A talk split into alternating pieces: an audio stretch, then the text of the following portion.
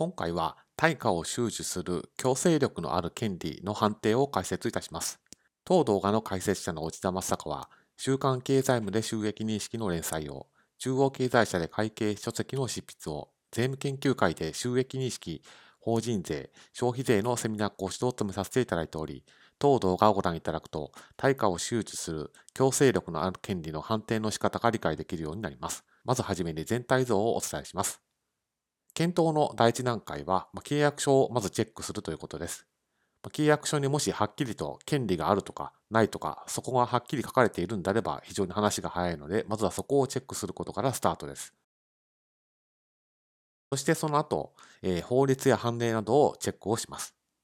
契約書に仮にはっきりと書いていなくても、ま法律法令、そして判例などで、ま権利の有無についてはっきりと定めとか考え方が示されているのかどうかとそういったところの確認をします。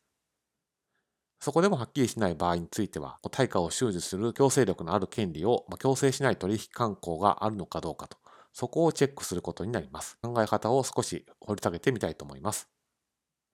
まず、なぜ初めに契約書をチェックするのかですけれども、契約書っていうのは、まあ、売り主と買い主で約束した内容をはっきりと書いてあるものですから、そこにはっきりと対価を収受する強制力のある権利についてあるとかないとかいうのがはっきり書かれていたら、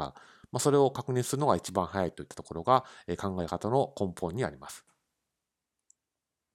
でもしそこに書いていなくても、契約書が影響を受ける法律、法令、判例、そういったもので、実際に権利があるとかないとかところがはっきりと判断が示されているのであれば、まあ、それに従うことになりますので、まあ、この第2段階として法律、法令や判例などをチェックすると、こういう流れとなります。そこでもはっきりしない場合については、取引慣行でどうなっているのか、強制力のある権利があるのかないのか、そういったところについて取引慣行ではどのような扱い方がされているのかと、そういったところを見ていきます。こういったあたりについて注意点がありますので、こちらでまとめておきます。まずはじめに、強制力があるとしても、その強制力のある権利の対象がコストだけであれば不十分でして、利益部分も取れないといけないということです。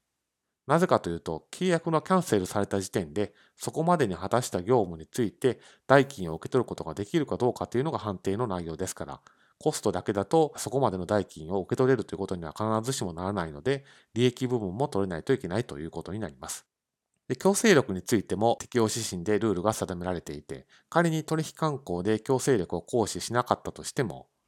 引き続き次回の取引では代金をくださいねとかそういった感じで引き続き強制力があるという状況であれば実質的には強制力はないとは言えないということが言えますのでこちらについても留意をしておく必要があります。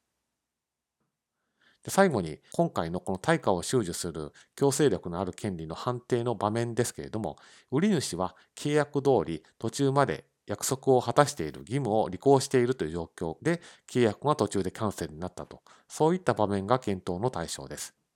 ですから売り主が約束に反して何かをしなかったとかそういうわけではないということを押さえておいてください。